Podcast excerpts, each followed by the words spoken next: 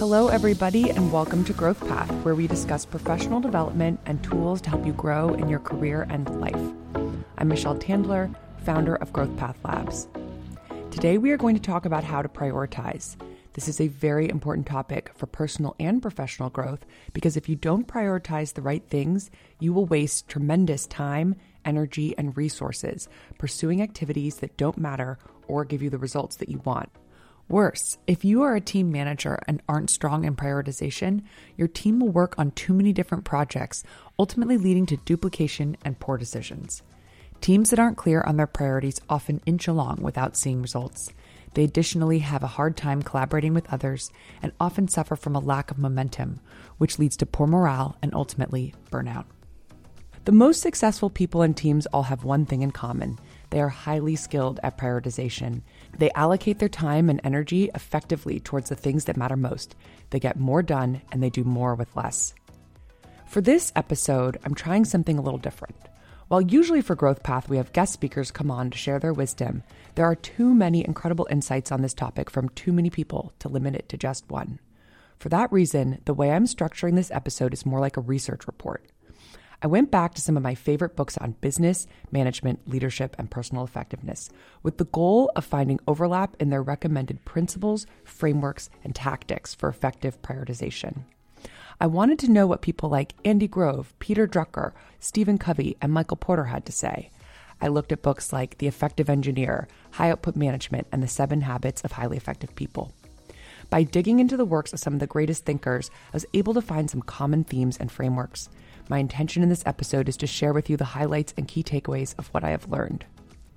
This episode is grouped into three sections. The first is focused on principles. These are some of the highest level foundations or beliefs on prioritization. The next section is on frameworks and structures. We'll focus on some of the most popular ones, such as Eisenhower Matrix, Pareto Principle, and priority codes. The third part is focused on tactics, where I'll be sharing tips and tricks for prioritization, along with a few examples of how they can be put to use. And I'm going to wrap by sharing some inspirational quotes from some of the greatest thinkers on this topic. Attached to this audio episode is something that I'm calling the Learn More document. In this document, you will find notes and key takeaways, timestamps, and links to the books, videos, and articles that I recommend if you want to, you guessed it, learn more. Additionally, I'm including some reflection and discussion questions. Whether you are learning on your own, with a friend, or with a team, these should help you dig deeper into the topic and reflect on how you can improve your skill sets around prioritization. You can subscribe by clicking the link in the show notes or going to www.growthpathlabs.com forward slash subscribe. Okay, that's enough for this introduction.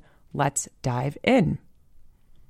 All right, so the first section is on principles, and we're going to focus on three authors here Stephen Covey, who wrote The Seven Habits of Highly Effective People, Michael Porter, who wrote a lot on strategy, and we're going to focus on his most famous essay called What is Strategy, and then Edmond Lau, who wrote The Effective Engineer. Let's start with Stephen Covey. So, there are two principles in his book that I think are relevant here. The first is this concept of begin with the end in mind, and the second is first things first. So, begin with the end in mind. He says, What are the things I want to accomplish? And he quotes actually Peter Drucker and Warren Bennis here. And he says, Management is doing things right, but leadership is doing the right things. And he gives this amazing analogy of uh, hacking through a jungle. So he says you can quickly grasp the important difference between the two if you envision a group of producers cutting their way through a jungle with machetes. They're producers, the problem solvers, they're cutting through the undergrowth and clearing it out. Says the managers are behind them, sharpening the machetes, writing policy and procedure manuals, holding muscle development programs, bringing in improved technologies, and setting up schedules and comp programs, etc. But he says the leader is the one who climbs the tallest tree, surveys the entire situation, and yells, Wrong jungle! And so what he says is basically we're often so busy cutting through the undergrowth we don't even realize we're in the wrong jungle. He says effectiveness, often even survival, does not depend solely on how much effort we expend, but on whether or not the effort we expend is in the right jungle. So, his concept of begin with the end in mind is a lot about making sure that your goal is correct in the first place. Now, his focus actually um, oscillates back and forth between the personal and the professional. For example, in his chapter Begin with the End in Mind, he talks about envisioning your funeral and thinking about the things you want people to say about you, thinking about your values and your principles as an individual and how that can relate to your work. About the relation to leadership, he says we're into managing with efficiency, setting and achieving goals before we have even clarified our values. He lays out a number of exercises you can do, such as creating a personal mission statement uh, that can help guide you. But the main point here is that you must be clear on your principles um, and your values. From that can flow your ultimate goals, and that can then lead to your priorities. Relatedly to this concept of beginning with the end in mind is his writing on first things first, what he also refers to as principle centered leadership. He writes that we all have many roles to play. You might be a daughter, a father, a spouse, a board member, and ultimately you can put these things in order, but you will always be pulled from one role to the next. For example, you need to buy the symphony tickets for date night, and then your daughter calls. Ultimately, you must lead a principle centered life, is what he says. And he mentions Viktor Frankl, who wrote a book called Man's Search for Meaning. And Viktor Frankl has a very famous quote in his book, and it says, Ultimately, man should not ask what the meaning of his life is, but rather must recognize that it is he who is asked. Covey follows this up and says principles are deep, fundamental truths. Classic truths, generic common denominators, our security comes from knowing that unlike other centers based on people or things that are subject to frequent and immediate change, correct principles do not change. We can depend on them. So, what he's essentially saying here is if you have a clear um, set of principles, this acts as a North Star, both for you personally and for your business. This is about having a sense of mission. Goals and priorities will flow from this mission. And so, if you are struggling to prioritize, there may be a lack of principles or strategy in place, and that may be the place to start. So, um, a little more on first things first. He uh, he has this great quote. He says, I often ask people if you were to fault yourself in one of three areas, which would it be? One, the inability to prioritize. Two, the inability or desire to organize around those priorities. Or three, the lack of discipline to execute around them and to stay with your priorities and organization. And he writes that most people say their main fault is a lack of discipline. But he says, on deeper thought, he does not believe this is actually the case. He says the basic problem is that their priorities have not become deeply planted in their hearts and minds. They haven't really internalized what he calls habit two, begin with the end in mind. He says the best managers clarify their values and set goals, and they plan each day and prioritize their activities around these. If you are clear on your principles, everything will flow through. In architecture, form follows function. And in your personal life, your time spent or how you spend your time follows your values and principles. In business, management follows leadership. It is rarely the discipline which is the issue. It's much more often about not being truly rooted in the principles or having your priorities deeply planted in your hearts and minds. So ultimately, he says the way you spend your time is a reflection of your priorities. I think I'll pause there on Stephen Covey. The book is 440 pages. There is so much good in there. And a lot of founders and executives I've spoken with said it was a completely transformational book. So if you are going to pick one book out of all of the ones mentioned today to check out further, I would definitely recommend Seven Habits of Highly Successful People. But let's move on and talk about how this relates to strategy. And so I wanted to pull from Michael Porter's famous essay from 1995, What is Strategy? Michael Porter was a professor at Harvard Business School and a global thought leader on strategy for decades. The part of this essay that always spoke most to me was this line The essence of strategy is choosing what not to do. In fact, I feel so strongly about this sentence, I'm going to say it again. The essence of strategy is choosing what not to do. Um, he follows this up with a couple other lines that are just fantastic, so I'm going to share those as well. He writes, You must set limits on what you're trying to accomplish. The company without a strategy is willing to try anything. Strategy must have continuity, it cannot be constantly changing. And what he's saying here is, you must make difficult choices about what is important. You have to set limits. You cannot do everything. And this this principle is echoed by Ben Horowitz in The Hard Thing About Hard Things. He writes If everything is a top priority, nothing is. Something else that Michael Porter writes about, he says trade offs arise from limits on internal coordination and control. By clearly choosing to compete in one way and not another, senior management makes organizational priorities clear. Companies that try to be all things to all customers risk confusion in the trenches as employees attempt to make day to day operating decisions without a clear framework. So, what he's saying here is that priorities flow through the organization. You have to make hard decisions. You cannot be all things to all customers. This principle is also referenced in High Output Management by Andy Grove, who was the CEO of Intel for a number of decades. And he wrote frequently a strategy at one managerial level is the tactical concern of the next higher level. And what he's saying here is you might have a very, very high level strategy, you know, the, the mission of the company or the vision of the company. And that gets translated into specific goals for a level down. The goals for level down might then be broken down even further into tactical concerns of the next level. So basically, this all is saying you have to start with first things first. You must be clear on what is the ultimate vision and principle and work from there. Lastly, before we wrap this section on principles, I just want to share this one uh, principle from Edmond Lau in The Effective Engineer. There's no name for this principle, but I thought it was important and worth mentioning. He talks about the compounding nature of prioritization.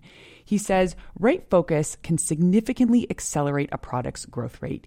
Even small 0.5% wins in key areas can compound like interest and add a million users down the line. But by the same token, the opportunity cost of working on the wrong ideas can set back growth by months or years. Prioritization is a high leverage activity because it determines the leverage of the rest of your time. After all, if you work for weeks on a project that has little impact and garners few lessons, how is that different for your business than not working at all? And I just love this the compounding nature of prioritization. He speaks a lot about leverage in his book and how important it is to have leverage. I, I think all these principles relate to one another, and basically that they're saying you got to make sure you're focused on the right things. And if you're working on the right things, you will have exponential output. And if you're focused on the wrong things and spending your energy on a bunch of different things that don't relate to the ultimate vision, you'll sort of spin your wheels, and it's really no different than uh, not working at all. All right, so that's a wrap for this section on principles. Let's move on to frameworks and structures. We're going to talk about five different frameworks. The first will be the Eisenhower Matrix, also known as the Eisenhower Box or the Urgent Important 2 by 2 We'll then talk about the Pareto Principle.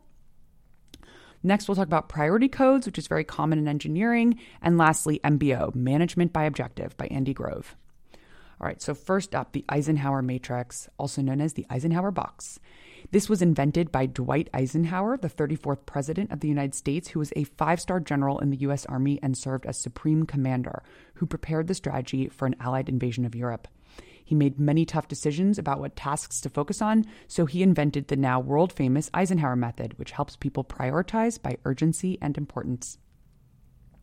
This matrix was popularized by Stephen Covey in The Seven Habits, and he says most of us spend too much time on what is urgent and not enough time on what is important. There's this concept called the mere urgency effect, which can lead to distraction, essentially being distracted by urgent and unimportant tasks, for example, email or instant messaging. And importance has to do with results. If something is important, it contributes to your mission, your values, and your top priority goals.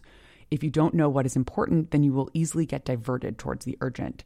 Thus, you can really only prioritize if you know what the higher level vision and mission is. And we already talked about that in First Things First. So he says if you aren't clear in that, then you must work through that first with yourself, your team, or your managers. Without a clear directive, mission, strategy, and goals, you cannot prioritize. So, all right, there's this box, and there are four quadrants in it. It's a two by two. Um, we have urgent and not urgent, urgent on the left, not urgent on the right. And then we have important and not important. So, like any great two by two, you want to be operating in the top right quadrant, which we call quadrant two. So, we'll just start there. Quadrant two is the most important and the heart of effective management, whether that's personal or for a team. It's basically the things we need to do, and we often postpone them because they aren't urgent. Peter Drucker says, effective people are not problem minded, they're opportunity minded. And Covey paraphrases this and says, they feed opportunities and starve problems. They think preventatively. So things in quadrant two are things like planning and projects. Exercise is in quadrant two. Relationship building is in quadrant two. Personal development and growth. Even just spending time figuring out what your priorities are. That's all quadrant two. This is the not urgent important. And he says it's very tempting to get pulled into the other quadrants. So, quadrant one, urgent and important. These are crises and problems, and he says many people get stuck here. people who are crisis managers and problem minded people, deadline driven producers. A lot of people will basically live in quadrant one. And um, he says some of them will only get relief by moving into quadrant four. They spend 90% of their time in the world of crises, and then they'll spend 10% of their time in quadrant four. All right, what is quadrant four? That is the not urgent and not important. So busy work, some emails, some phone calls, time wasters, surfing the web. And I bet we all can think of someone that we know who is constantly putting out fires and then, you know, um, doing a bunch of busy work. He, he basically says you do not want to exist in this paradigm. And then he also speaks about quadrant three, which is urgent and not important. And those are things like interruptions and notifications, some email and Slack, some meetings. And I added chit chat with colleagues. He says it's almost impossible to say no to the popularity of quadrant three or to the pleasure of escape to quadrant four if you don't have a bigger yes burning inside. And when he says the bigger yes burning inside, he's talking about quadrant two. So you have to be really proactive to work in quadrant two because quadrants one and three will work on you, and uh, quadrant four will be a pleasant distraction. Some people will say you can break up these quadrants and you can say if something is quadrant one, you should do it now. If it's quadrant two, decide or schedule a time to do it.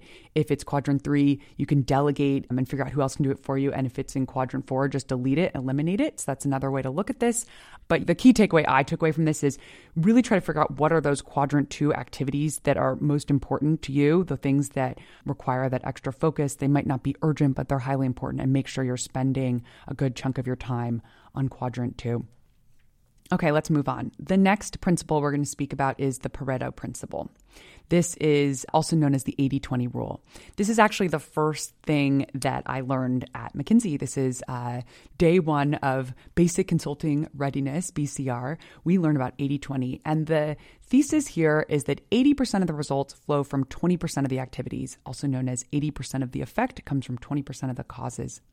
This concept was originally coined by engineer and management consultant Joseph Juran, and he coined the term Pareto principle in the early 1940s after discovering the work of economist Vilfredo Pareto. And Pareto pointed out decades earlier that 80% of the land in Italy was owned by 20% of the population. And so this concept has now expanded significantly beyond that. Many organizations will say that 80% of sales come from 20% of customers, 20% of your product experience will lead to 80% of all the bugs and support cases. And this is just a, general point, and it's especially an important one for perfectionists that often we can get about 80% of the work done in 20% of the time, and then we'll spend the additional 80% of the time focusing on 20% of the work. And this can be a really helpful concept when you're thinking about how to allocate your time and just remembering that you can usually get about 80% of something done in a very short amount of time. And um, if you if you tend towards being a perfectionist, you can often get caught up obsessing over that last 20% and it might not be necessary. This is an especially important concept to internalize as a manager. The key point here is that not all tasks and projects generate the same amount of output. It is essential that managers correctly identify which 20% of tasks will lead to 80% of the results. This requires being thoughtful and analytical and using your best judgment. And one of the reasons that seasoned managers often excel or produce more output is that they have more experience with identifying that top 20% of activities. So, if you're a manager and you're trying to make tough calls and where to put your team's energy and time and effort, just really try to hone in on what do you think those 20% of activities are that can generate 80% of the results. The next framework is priority codes. This is one that's very popular in the engineering world. I think it was popularized by Jira as for support tickets, you often has, have to categorize them. And it's worth mentioning here that people will use priority codes in different ways across different organizations and also teams. So, for example, for one company, their priority codes may have different levels of intensity than another. So, you may have heard of something called P0, P1, P2 in, in priority codes, a P0 is something so critical that basically you stop all other things to get it done. So, if it's, for example, in engineering, a P0 might be something so critical to the release of the product that you would hold the release to include it or fix it. Uh, P0 might mean the site is down and all work stops until this issue is resolved. Then you have the P1, which is a priority where the goal is to finish this task, unblock something else, and it's required to be done before other things, but it's not like don't sleep until this is done. P2 refers to ordinary flow of work. P3 is a nice to have but not required. And P4 is informational only. Um, now, within the technical world, a P0 is usually something where they would say, you know, halt all work until this is done. But for other teams, P0 may be used differently. So, for example, I was once a part of a planning process where P0 for us meant it's it's all the things that are absolutely top priority, and we're not going to work on any P1s until we finish the P0s. So it wasn't a don't sleep until the P0 is done. We were working on P0s for you know weeks and weeks in the quarter, but the point was we needed to clarify what is a P0, P1, and I can just share anecdotally. I actually separate my personal to do list into P0s and P1s. So, for example, P0 might include something like uh, pick up milk, and a P1 might include something like review bills. So uh, that's just a personal example. Okay. And let's move on to the last framework here MBO, Management by Objectives. This is Andy Grove, uh, former CEO of Intel and author of High Output Management, one of the most famous books ever about management. He says, If you don't know where you're going, you will not get there. And he references this famous Indian saying, If you don't know where you're going, any road will get you there. And he basically says you need to be clear on answering these two questions Where do I want to go? And this answer provides the objective. And the second one is, How will I pace myself to see if I'm getting there? And this answer provides milestones or key results. Many of you listening will be familiar with the term OKR, uh, which refers to objectives and key results. This term is indeed generally attributed to Andy Grove, who introduced this to Intel in the 1970s. The OKRs comprise of an objective, um, which is usually a significant, concrete, and clearly defined goal, and three to five key results, measurable success criteria used to track the achievement of that goal. So, he says MBO should provide focus, but only if you keep the number of objectives small. And if we, um, you know, we've already spoken about this at length, but he says if we focus on everything, we focus on nothing. All right, that is the end of our section on frameworks. We talked about the Eisenhower Matrix, Pareto Principle, priority codes, and MBO. I hope that you will find one of those helpful as you work through your prioritization. All right, let's move on to the last section of this episode the tips, tricks, and tactics.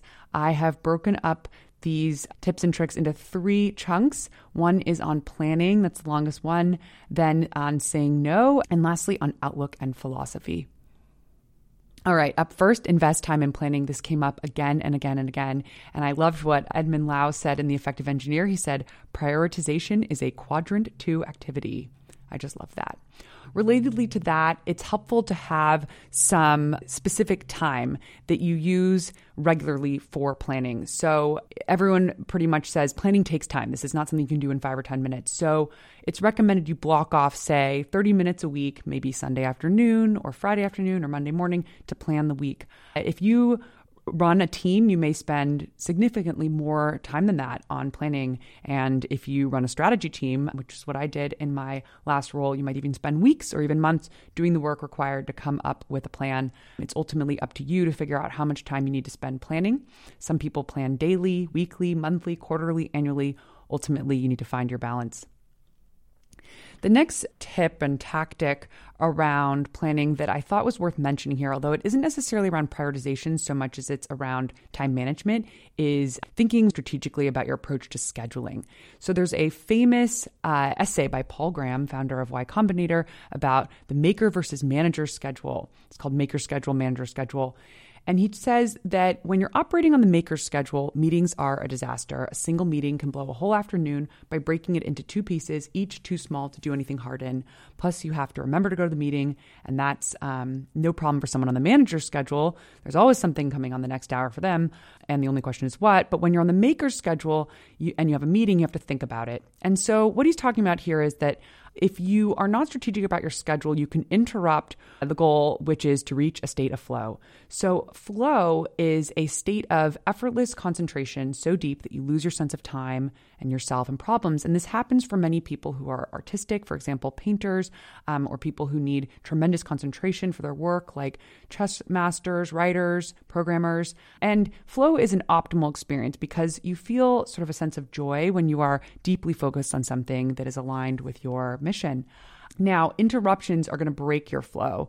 And so, while managers can handle that because they're usually using one hour blocks and their job is basically to move back and forth across those interruptions, people who build things like programmers and writers really need extended periods of time without those interruptions. And so, Graham recommends uh, blocks of about a half day, call it three or four hours, for those tasks that require tremendous concentration. The reason for this is that it can take a while to sort of warm up. Some people would say it might even take an hour to warm up into a really difficult task. And there's some studies that show interruptions are highly problematic for this. So there's a study from Microsoft showing that it can take 10 to 15 minutes to regain your focus after receiving an email. And UC Irvine had another study that says it takes 23 minutes basically, you know, whether it's 15 minutes or 23 minutes, the point is that interruptions will slow you down. You have switching costs associated with them. Um, and it's better if you can just focus on one task at a time, especially if they're very difficult. One trick here, you can make fake meetings. So if people ask you if you have time to do something, you can say, sorry, that time is already booked. Nobody really needs to know that you're booked with yourself and your work. You can also do something like a no meeting Wednesday. There are many companies and teams that have experimented with different approaches to scheduling, but the key, our friend Stephen Covey says, the key is not to prioritize what's on your schedule, but to schedule your priorities. All right. Next tip or trick is to use tools to help you focus on your priorities during this time. There's a bunch of different tips and tricks. One that's really popular these days is called the Pomodoro technique, where you do focused work in sprints of typically about 25 minutes, followed by a short break, about five minutes. And there's many apps you can use for this. A simple timer will work as well. There's some fun apps. There's one called Forest where you can set it for focus time and a little tree will grow and you eventually get a forest. Um, or this app called Self Control on a Mac that'll uh, lock you out of distracting websites. Um, and there's many different productivity apps. I'll include a few links to these, but the main point is basically make sure that you are um, both scheduling and then sticking with those quadrant two activities. All right, let's talk briefly about to do and checklists. Now, a lot of people live by their to do and checklists. A lot of people think that these are actually harmful and can keep you from that quadrant two time. Now, one of the benefits of a to do list is it can help get things out of your mind. Um, the brain is not optimized for storage, and this is actually a central tenet of the book Getting Things Done by David Allen, another great read. He basically says that expending effort trying to remember everything is very draining, so it's good to have some sort of master list. And this can really be wherever you want a sticky note, it can be software like Asana or your calendar or notebook. Just basically, the idea here is get it out of your mind and put it down somewhere that you can check back later so that you can maintain your focus. So, an example here let's say you are working on your quadrant two activities that you have scheduled for your focus time, um, and you're in the middle of a Pomodoro, and something pops in your head like, oh, I need to pick up cat litter instead of going on Amazon and, and starting to look through reviews, you write it down and then you come back to it later when you are not in your focused time. Um, and basically, the idea is to get it out of your head. Some people even say you can label every item on your to do list by quadrant. So, for example, if you have a long to do list, you could say, these are the activities that are quadrant two and these are quadrant three. That might be a little bit overkill, but you know, you do you. Okay, next tactic here is seek leverage. This came up a bunch in The Effective Engineer, and Lau recommends that you ask yourself on a recurring basis is there something else I could be doing that's higher leverage? If not, you continue on your current path. Um, and if there is, then maybe you rethink it. It's best to focus on what directly produces value. He recommends that you decrease time spent on things that don't lead to output. For example, status reports, organizing things, creating organizational systems, recording things multiple times, going to meetings, replying to low priority communications. He says there's a very weak and indirect connection to creating value for a lot of these things, and it's better to focus on things that move uh, projects forward. For example, products shipped, users acquired, business metrics moved, sales made, not hours worked. Also, he recommends don't forget the opportunity cost of your time. You need to embrace your priorities and recognize that you're always saying no, and just ensure that the effort you invest is proportional to the expected impact. Relatedly, it is recommended that you limit the amount of work and projects that you are working on at any given time.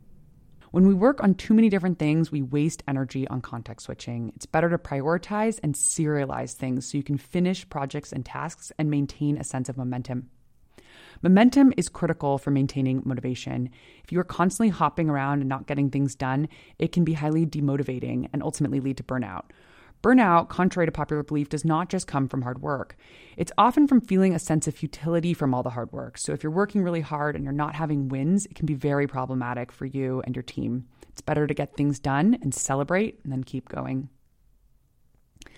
Related to that, it's great if you can determine how many things you can focus on or work on at a given time.